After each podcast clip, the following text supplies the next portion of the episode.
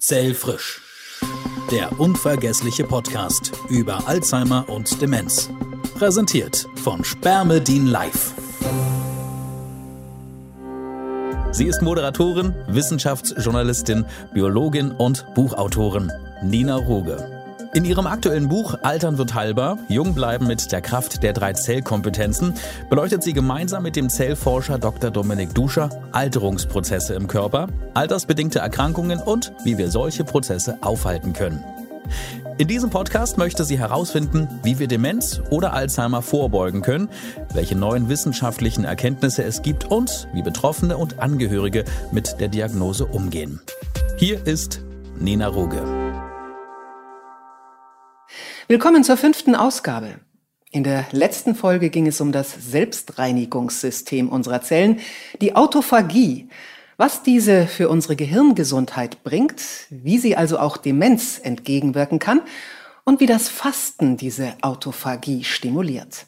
Heute stellen wir den spannenden Naturstoff vor, der ebenfalls die Autophagie auslösen kann, ohne zu fasten.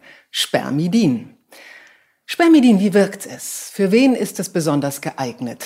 Darüber spreche ich jetzt mit einem Autophagie-Fachmann, der schon lange intensiv an Spermidin und seiner Wirkung forscht. Er kann uns sicherlich auch erklären, wieso es so schwierig ist, das Spermidin hochkonzentriert in eine Kapsel zu bringen, die man einnehmen kann. Und hier ist er. Assistenzprofessor Dr. Tobias Eisenberg ist Biochemiker, Molekularbiologe und Altersforscher am Institut für molekulare Biowissenschaften an der Universität in Graz, Österreich.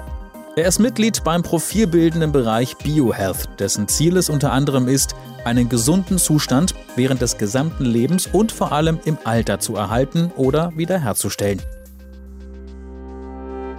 Herzlich willkommen, Herr Dr. Eisenberg. Hallo, vielen Dank, ich freue mich. Also ich denke, jetzt muss ich gleich als allererstes fragen, Spermidin, das klingt natürlich sehr stark nach männlichem Sperma. Und hat denn Spermidin etwas damit zu tun? Ja, tatsächlich äh, klingt es sehr stark danach und ähm, so wurde es auch zum ersten Mal entdeckt bzw. beschrieben und zwar von einem niederländischen Forscher äh, namens Anthony van Leeuwenhoek. Der hat mit äh, damals Ende des 17. Jahrhunderts mit einem selbstgebauten Mikroskop zum ersten Mal Spermidin sichtbar gemacht, und zwar in Form von Kristallen in der männlichen Samenflüssigkeit äh, diese Substanz gesehen. Er wusste noch nicht, was es ist. Beschrieben wurde Spermidin dann tatsächlich erst etwa 100 Jahre später. Und es ist eben nicht nur dort, sondern was mich fasziniert hat, es kommt ja in sämtlichen Lebewesen vor. Ganz genau. Also äh, wir haben hier tatsächlich ein, ein sehr wichtiges äh, Molekül, das für die äh, Zellfunktion absolut unabdingbar ist. Und wir finden es von Bakterien über Hefen, Pilze, sehr viele Pflanzen oder eigentlich alle Pflanzen haben es, bis hin zu Tieren und auch äh, in uns Menschen. Also ein, ein Molekül, das wirklich quer durch die Evolution in Zellen zu finden ist.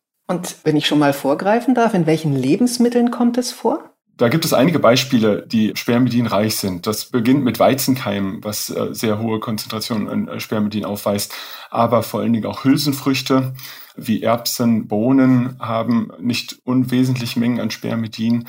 Nüsse, auch einige Pilze. Also es sind vor allen Dingen pflanzliche Beispiele. Es gibt aber auch Pflanzen, die sehr wenig davon haben. Tierische Produkte sind eher spermidinarm die enthalten mehr Spermin. Aber ja, die, die Beispiele, die ich genannt habe, sind so die Klassiker, die man dann hört in dem Bereich. Und wir produzieren Spermidin auch selbst. Ganz genau. Also man schätzt so circa, dass ein Drittel des Spermidingehaltes in unseren Körperzellen von einer eigenen Biosynthese aus den Zellen heraus gebildet wird. Manche Zellen machen das mehr, andere weniger. Es gibt auch Austauschmechanismen, wie Spermidin im Körper verteilt werden kann. Es ist so in etwa ein Drittel, schätzt man. Dann ist es auch so, dass die sogenannte Mikrobiota oder auch oft als Mikrobiom bezeichnet Spermidin produzieren können. Das ist im Prinzip die Gesamtheit aller Mikroorganismen, vor allen Dingen Bakterien, die mit uns in Symbiose leben. Also das sind Bakterien, die im Darm vor allen Dingen vorkommen. Und da gibt es einige Arten, die auch äh, Spermidin produzieren können. Es gibt dazu vorsichtige Schätzungen aus, aus Tiermodellen, aus Ratten, dass das so fünf bis zehn Prozent des äh, Anteils ausmacht und vor allen Dingen für die Darmfunktion, die Darmentwicklung und damit auch das Immunsystem sehr wichtig ist. Heißt aber letztlich, dass so vielleicht ganz grob die Hälfte des Spermidins aus unserem Körper von unseren Zellen produziert wird. und von Bakterien produziert wird, aber die andere Hälfte letztlich über die Nahrung zugeführt wird oder werden muss. Wir machen es ja jetzt richtig spannend, weil wir noch nicht genau definieren, was denn Spermidin im Körper macht. Mhm. Da ja alle Lebewesen das Spermidin haben, muss es ja eine enorme Bedeutung haben. Ich möchte vorneweg noch fragen, weil unser Podcast sich mit Altern und mit Demenz beschäftigt. Wie verändert sich denn der Spermidingehalt in unserem Körper mit zunehmendem Alter? Ja, das ist äh, eine, eine sehr spannende Frage und tatsächlich gibt es dazu zwei, drei Studien, die zeigen, dass der Spermidingehalt im Blut von Menschen stetig mit dem Alter sinkt. Man kennt die Gründe dazu noch nicht genau, aber man vermutet, dass es mit einer Verringerung der Synthesekapazität zusammenhängt. Also dass unsere Zellen im Alter nicht mehr so gut Spermidin selbst produzieren können. Und dann hängt es natürlich sehr stark davon ab, äh, von individuellen Lebensgewohnheiten, gerade auch was die Ernährung angeht, wie viel Spermidin wir uns mit der Ernährung zuführen. Also die Vermutung ist da, dass die Synthesekapazität mit dem Alter sinkt und dass wir eigentlich ja, beginnend von jungen Erwachsenenalter womöglich dann auch einen gesteigerten Bedarf haben könnten. Beginnend von jungen Erwachsenenalter. Ja, also ich, ich kann mich da nicht auf ein Alter wirklich äh, festlegen. Dazu gibt es noch zu wenig Daten. Aber wenn man sich die publizierten Ergebnisse anschaut, dann ist das etwas, was, was sich wirklich stetig von jung nach alt hin langsam fortschreitend äh, bemerkbar macht. Aber wie gesagt, es hängt vermutlich sehr stark von Lebensgewohnheiten, von der Ernährung ab. Und es ist schwer, sich da momentan äh, auf, auf ein Alter zu fixieren. Nur damit man sich orientieren kann, also das beginnt dann schon, der Abfall des Spermidingehalts im Blut und im Gewebe, so mit 25, 30 Jahren? Ich würde vielleicht schätzen 30 bis 40 so etwas, aber man müsste es genauer bestimmen, auch mit mehr Probanden. Mhm. Und ist es richtig, äh, dass es gibt ja diese Blue Zones, wo es so viele Menschen gibt, also ähm, Okinawa zum Beispiel in Japan, die über 90, über 100 sind und relativ gesund, dass die einen hohen Spermidingehalt im Blut haben? Ja, das ist eine absolut faszinierende Studie, die Sie da erwähnen. Wurde nicht in Okinawa, aber in Italien, ich glaube in Norditalien äh, durchgeführt. Man hat also den Spermidingehalt von gesunden über 90 und 100-Jährigen angeschaut und erstaunlich ist festgestellt, nämlich dass sie einen deutlich höheren Spermidingehalt im Blut haben als ältere Menschen im, im Altersbereich von 60 bis 70 Jahren. Und wenn man das, den Spermidingehalt vergleicht mit jüngeren, 30 bis, bis 50-Jährigen, äh, dann ist der Spermidingehalt der gesunden über 90 und 100-Jährigen eher vergleichbar mit den jüngeren Menschen. Und insofern ein, ein wirklich faszinierendes Ergebnis. Auf jeden Fall ist Spermidin ja ein Forschungsobjekt, das noch gar nicht so lange erforscht wird. Sie sind da einer der Superspezialisten. Wie lange sind Sie dabei und wieso eigentlich sind Sie drauf gekommen, an Spermidin zu forschen? Ja, das ist eine gute Frage. Also ich denke, es sind jetzt mehr als, äh, deutlich mehr als zehn Jahre, vielleicht 15 Jahre, dass wir an diesem Thema arbeiten.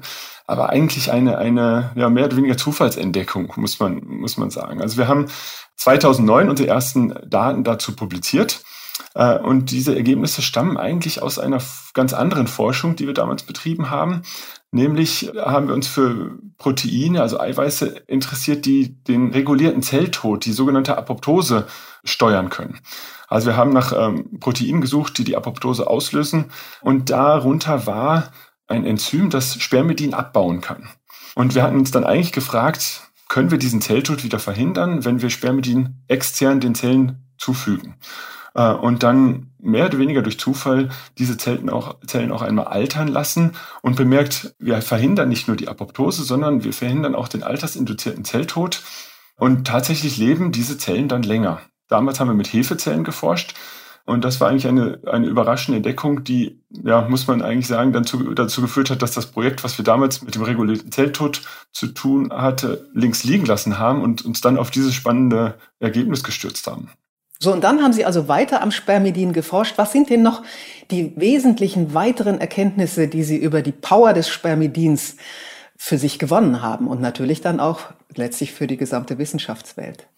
Also, wenn Sie so wollen, so eine Art Aha-Effekt gab es bei uns, als wir dann diese Erkenntnis, die wir in Hefezellen äh, gewonnen hatten, dass Hefezellen mit Spermidingabe länger leben können, gesehen haben, dass es auch in höheren Organismen, in anderen Modellorganismen des Alterns funktioniert. Also Tiere wie Fliegen, Würmer oder auch Mäuse leben ebenfalls länger, wenn man ihnen Spermidin füttert.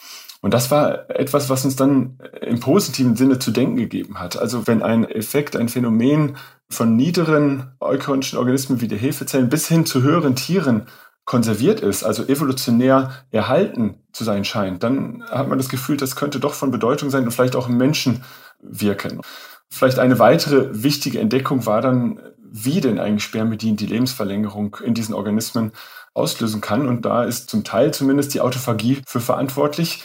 Das würde ich sagen, war die zweite große wichtige Entdeckung, die dann ja, uns gezeigt hat, dass, das, äh, dass wir den richtigen Weg dort eingeschlagen haben. Und das müssen Sie uns noch erklären. Was macht Spermidin mit der Autophagie? Ja, also Autophagie bedeutet im Prinzip eine Art Recycling-Mechanismus äh, für die Zelle. Äh, das ist die, wenn man sagt Autophagie äh, aus dem Griechischen, das Selbstfressen eins zu eins übersetzt, bedeutet also, dass die Zelle einen, einen gewissen Teil ihres Inneren verdauen kann, selbst verdauen kann.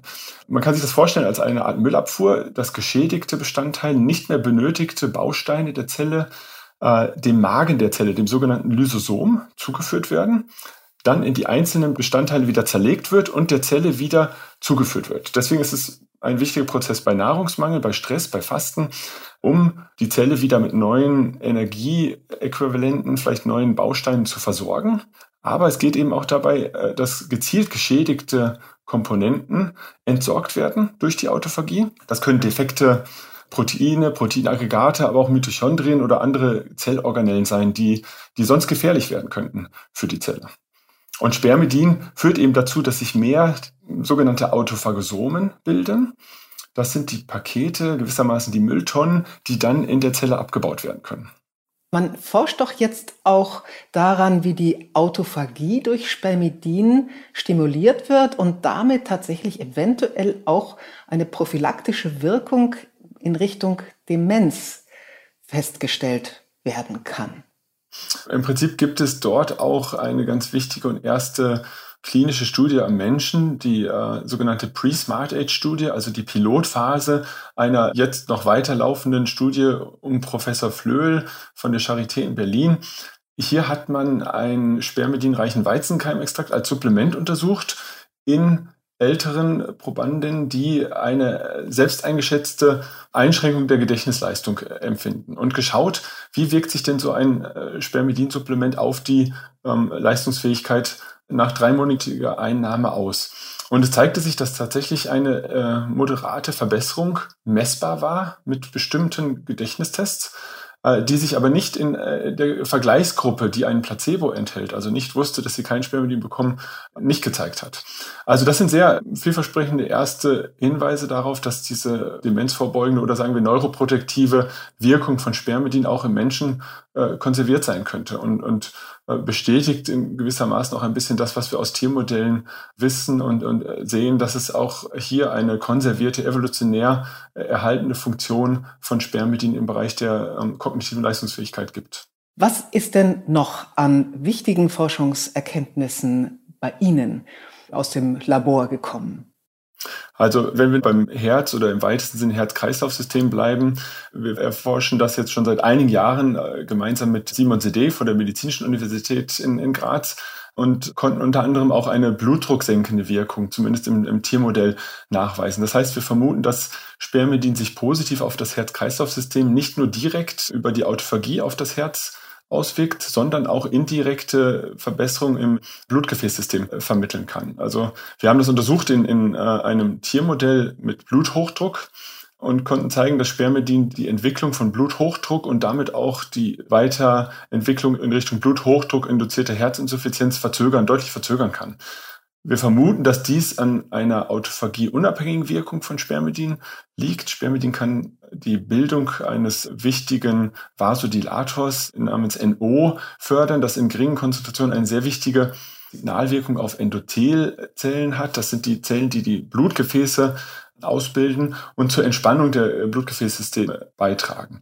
Also zusammengefasst kann man sagen, dass es an, an verschiedenen Punkten anknüpft, die Spermidingabe und sowohl direkte Autophagie vermittelte, aber auch möglicherweise Autophagie unabhängige gefäßfördernde Effekte sich auf eine Verbesserung des Herz-Kreislauf-Systems auswirken. Da sind natürlich ganz große Hoffnungen mit dem Spermidin verbunden und es wird ja jetzt auch seit neuestem in Kapselform angeboten und Sie sind derjenige, der auch das Verfahren entwickelt hat, wie man überhaupt Spermidin in die Kapsel kriegt. Wie kamen Sie denn überhaupt auf den Weizenkeim? Es gibt doch nun viele andere Pflanzen, die Spermidin enthalten. Ja, da muss ich vielleicht kurz erklären, neben der Zellforschung, also der Wirkung, wie Spermidin sich äh, auf, auf Zellen auswirkt, haben wir uns irgendwann auch gefragt, ja, gibt es denn eigentlich Spermidin, das man anwenden könnte in solchen Studien, gerade auch wenn es in Richtung klinische Studien in Menschen gibt. Und mussten feststellen, dass es eigentlich kein käufliches Präparat reinen Spermidins gibt, das auch im Lebensmittelbereich so zulässig ist. Und haben uns dann natürlich gefragt, kann man das nicht vielleicht aus natürlichen Rohstoffen extrahieren? Und äh, so ging eigentlich die Suche los. Welche Pflanzen würden sich dafür vielleicht eignen? Welche Pflanzen haben äh, im Rohstoff bereits einen beachtlichen Spermidingehalt und eignet sich dann auch für eine Extraktion? Und da kann man eigentlich sagen, haben wir eine Vielzahl von Pflanzen getestet, die bekanntermaßen Spermidin enthalten, aber auch unbekannte Pflanzen. Ich weiß nicht genau, wie viele es waren, aber es waren sicherlich äh, an die 100, die vielleicht nicht nur unterschiedliche Pflanzenarten, aber auch unterschiedliche Quellen. Und letztlich hat sich aus verschiedenen Gründen vor allen Dingen der Weizenkeim da herauskristallisiert als ein, ein sehr geeigneter Rohstoff, aus dem man Spermidin auf natürlichem Wege lebensmittelsicher extrahieren kann. Und das ist mit Sicherheit nicht so ganz einfach, denn ich selber, ich bin zwar Biologin, aber ich hatte, muss ich gestehen, immer verwechselt Weizenkeim und Weizenkeimling. Also das, was da rausgesprossen kommt, wenn man einen Weizen keimen lässt, ist natürlich eine kleine Pflanze, ein Gras. Und äh, das ist es ja nicht, was sie verwenden, sondern es ist wirklich dieser kleine Bereich, aus dem dann mal der Keimling rauskommt. Äh, wo sind denn da die großen Probleme gewesen der Extraktion, da wirklich ein, eine größere Menge in eine Kapsel zu kriegen an Spermidin? Ja, also eine große Herausforderung ist natürlich, dass das ganze Lebensmittel sicher und schonend sein muss. Also es ist eigentlich schon lange bekannt, wie man Spermidin aus jeglicher Art von Pflanze herausbekommt zu analytischen Zwecken. Äh, das sind aber dann chemische Verfahren mit starken Säuren, organischen Lösungsmitteln, die so natürlich nicht im Lebensmittelbereich äh, anwendbar sind. Ähm, das heißt, eine Herausforderung war es, wirklich Wege zu finden, wie Spermidin effizient und in hoher Konzentration dann mit milden, schonenden Verfahren aus dem Weizenkeim heraus äh, zu bekommen ist. Eine andere Herausforderung ist, dass wir feststellen mussten, dass nicht jeder Weizenkeim gleich gut geeignet ist. Das heißt, wir haben, wie auch in vielen anderen Lebensmittelkategorien, starke Schwankungen in den Rohstoffen. Das heißt, es muss gleichzeitig eine Qualitätskontrolle durch die verschiedenen Prozessschritte hinweg durchgeführt werden, vom Rohstoff hin bis zum natürlichen Extrakt dann, dass Spermidin auch wirklich dort ist und entsprechend bei Bedarf Anpassungen vorgenommen werden. Spermidin ist ein relativ stabiles Molekül, aber eben nicht in allen Bedingungen, die man vielleicht nutzen könnte für so etwas äh, beliebig stabil. Sehr hohe Temperaturen über zu lange Zeiträume können sich negativ auf die Spermidinstabilität auswirken und auch andere Faktoren. Insofern war es nicht so einfach, den richtigen Weg dort zu finden und hat einige Jahre gebraucht, um, um das Verfahren so aufzusetzen. Und spielt auch eine Rolle, dass im Weizenkeim ja noch viele andere Substanzen sind, um den Keimling dann richtig kräftig aussprießen zu lassen. Und im Mehl, wenn da der Weizenkeim drin bleibt, im Vollkorn, dann wird es eben auch schnell ranzig, wenn der diesen Keim enthält. Und deshalb wird dieser Keim ja auch im Weißmehl entfernt. Ist denn dieses Spermidin, wenn Sie es in die Kapsel extrahieren, dann lange haltbar oder sind da noch so Reste drin, die dann ranzig werden können? Zwei Punkte. Wir haben natürlich die Stabilität dann untersucht und äh, es ist in diesen Extrakten sehr gut haltbar. Also Spermidin bleibt da über mindestens zwei Jahre können wir es weiterhin nachweisen. Ganz wichtig ist, dass diese Kapseln oder auch die Extrakte dann geschützt werden vor zu viel Feuchtigkeit und zu viel Hitze, vielleicht Sonneneinstrahlung. Aber das funktioniert so ganz gut. Und Vielleicht, äh, weil Sie das erwähnen, es gibt andere Inhaltsstoffe. Das hat mit auch dazu geführt, dass wir uns letztlich für Weizenkeim als, als eine gute Quelle entschieden haben. Der Keim, der gewissermaßen der Embryo des Weizenkorns ist, wie Sie richtig sagen, aus dem dann eine, eine neue Weizenpflanze wachsen kann und der Keimling sprießt, der enthält viele wichtige andere Nährstoffe. Das sind vor allen Dingen ungesättigte Fettsäuren von denen man auch weiß, dass sie gesundheitsfördernde Wirkung haben. Es sind auch Vitamine, vor allen Dingen der B-Vitaminklasse. Das heißt, wir haben im, in Weizenkeimen eigentlich eine insgesamt sehr gute Komposition von sehr wichtigen Nährstoffen. Und insofern zusätzlich zum Spermidin eine natürliche Quelle von wichtigen Substanzen, die unsere Zellen für verschiedenste Prozesse benötigen. Und in den Kapseln mit ihrem Extrakt Spermidin sind dann auch diese B-Vitamine beispielsweise noch drin? Genau, also wir haben bei der Entwicklung auch darauf geachtet, dass sowohl die guten Fettsäuren als auch die Vitamine zu finden sind. Natürlich ein Hauptaugenmerk auf Spermidin gelegt, aber man, man kann sagen, es ist ein Paket von wichtigen natürlichen Substanzen, die hier in diesem Extrakt äh, vorhanden sind. Und jetzt fragt sich natürlich der eine oder andere, naja, warum soll ich denn da Kapseln schlucken? Ich kann mir doch einfach Weizenkeimlinge ziehen oder das ganze Weizenkorn einfach ins Müsli tun und dann habe ich das doch auch. Weiß man denn, wie viel ähm, mit zunehmendem Alter, Sie haben ja auch gesagt, so ab dem 25., 30. Lebensjahr sinkt unser Spermidinspiegel ab. Weiß man denn, wie viel man so zu sich nehmen sollte, zusätzlich zur Nahrung und zu dem, was man selbst produziert an Spermidin pro Tag? Also es gibt dazu keine ganz genauen Angaben und noch zu wenig Untersuchungen. Aber wir können ganz interessante Vergleich äh, anstellen. Und zwar hat man auf gewissen Datenbanken basierend von durchschnittlichen Spermidinwerten in, in bestimmten Kategorien von Lebensmitteln einmal berechnet, da gibt es Publikationen äh, dazu, was denn eigentlich die mediterrane Diät für einen Spermidingehalt aufweist. Und äh, Sie wissen, die mediterrane Diät soll besonders gesund sein, äh, gerade auch für das Herz-Kreislauf-System. Und wenn man ausrechnet, was die typische mediterrane Diät hat, dann kommt man so auf ca. 25 Milligramm Spermidin pro Tag. Also vor allem aus Gemüsen, ne? Äh, genau, sehr viele. Und Kräutern. Sehr viele Gemüse, ähm, vielleicht auch teilweise komplexere Kohlenhydrate, Vollkornprodukte, aber vor allen Dingen die Gemüse sind äh, die wichtigste Spermidinquelle auch in der mediterranen Diät. Wenn wir jetzt aber vergleichen, was es an Erhebungen gibt, Berechnungen aus ja, vielen unterschiedlichen europäischen Ländern, dann nehmen wir gerade einmal sieben bis neun, vielleicht maximal zehn, elf Milligramm im Durchschnitt zu uns. Im Vergleich zu den hypothetischen 25 Milligramm einer mediterranen Diät. Also wir haben da eine Lücke, die man natürlich jetzt vorsichtig auch als, als eine Bedarfsschätzung ausweisen könnte. Und äh, es zeigt sich anhand dieser Untersuchung, dass unsere normalen Ernährungsgewohnheiten eben nicht ausreichen, um diese Mengen zu bekommen. Und insofern denke ich, kann eine Kombination aus hin und wieder vielleicht auch ein, eine gezielte Wahl von spermidinreichen Lebensmitteln, vielleicht aber auch ein Nahrungssupplement dabei helfen, dass man sich in diese Richtung bewegt.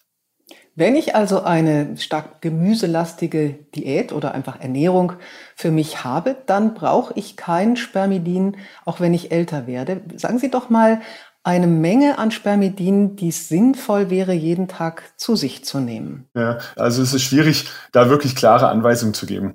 Vielleicht ist noch interessant aus, aus den epidemiologischen Beobachtungsstudien, die wir gemacht haben. Da kommen wir eben auf ähm, Spermidin. Mengen in der, äh, die, die Gruppe, die sich eher spermidinreich ernährt, kommt auf Mengen so im Bereich über 12 Milligramm. Im Vergleich zu der spermidinarmen Gruppe, die unter 9 Milligramm liegt.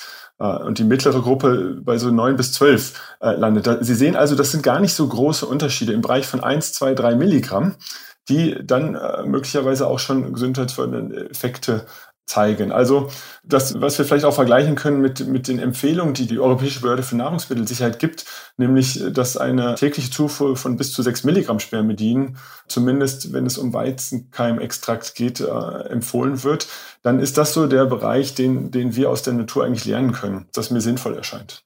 Und in den handelsüblichen Kapseln, wie viel Milligramm ist da drin? Also es gibt da ganz unterschiedliche Angaben.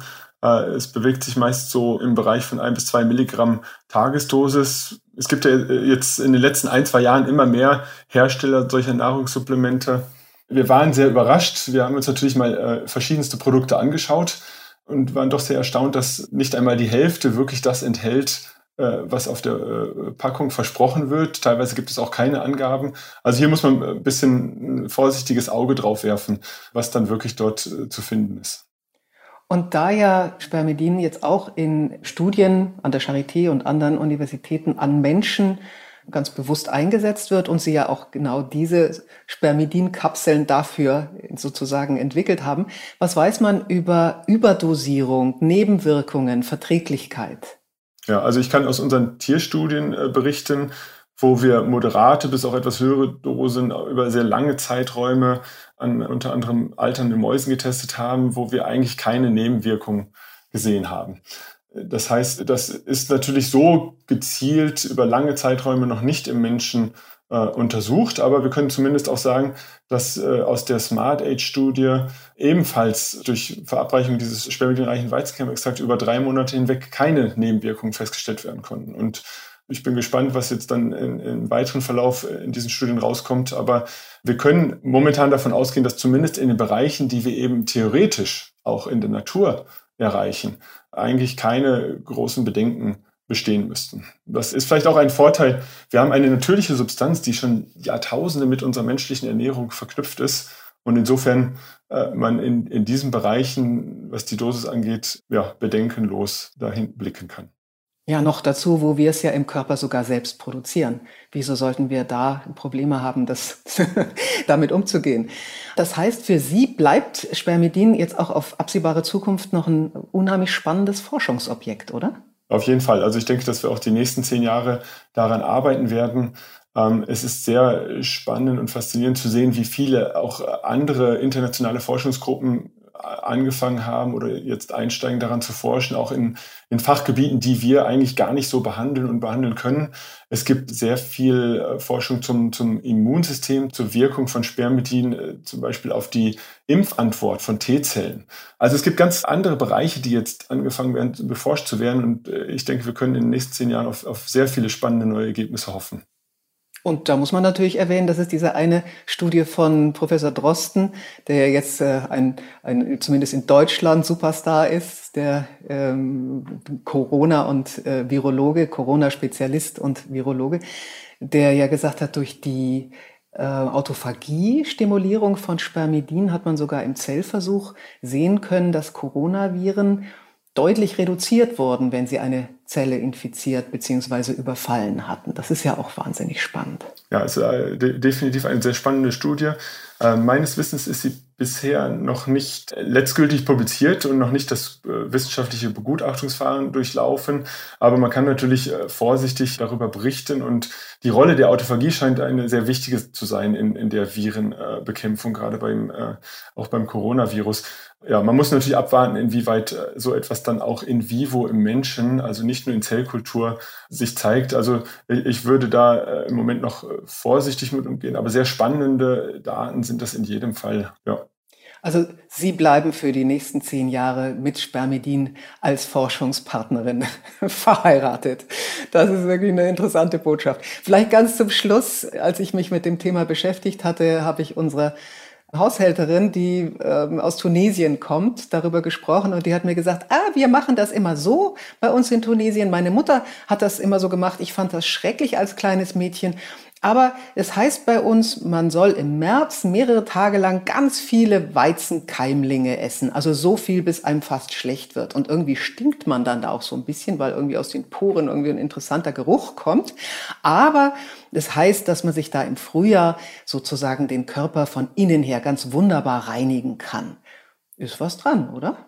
Ich kann zumindest sagen, dass äh, auch gekeimte Weizenkörner immer noch Spermidin enthalten aber auch viele andere wichtige Nährstoffe. Also es ist sicherlich äh, keine schlechte Sache, ab und zu auch mal ein paar Weizenkeimlinge zu sich zu nehmen und gehört sicher auch zu einer gesunden Ernährung. Na, auf jeden Fall für Sie wird erstmal die Zukunft Spermidin heißen und wir werden mit Sicherheit von Ihnen da noch ganz viel hören. Ich bedanke mich ganz, ganz herzlich, Herr Dr. Eisenberg. Gerne. Ich bin jetzt eine Menge schlauer und ich hoffe, unsere Zuhörer auch. Danke. Zellfrisch der unvergessliche Podcast über Alzheimer und Demenz. Präsentiert von Spermedin Live.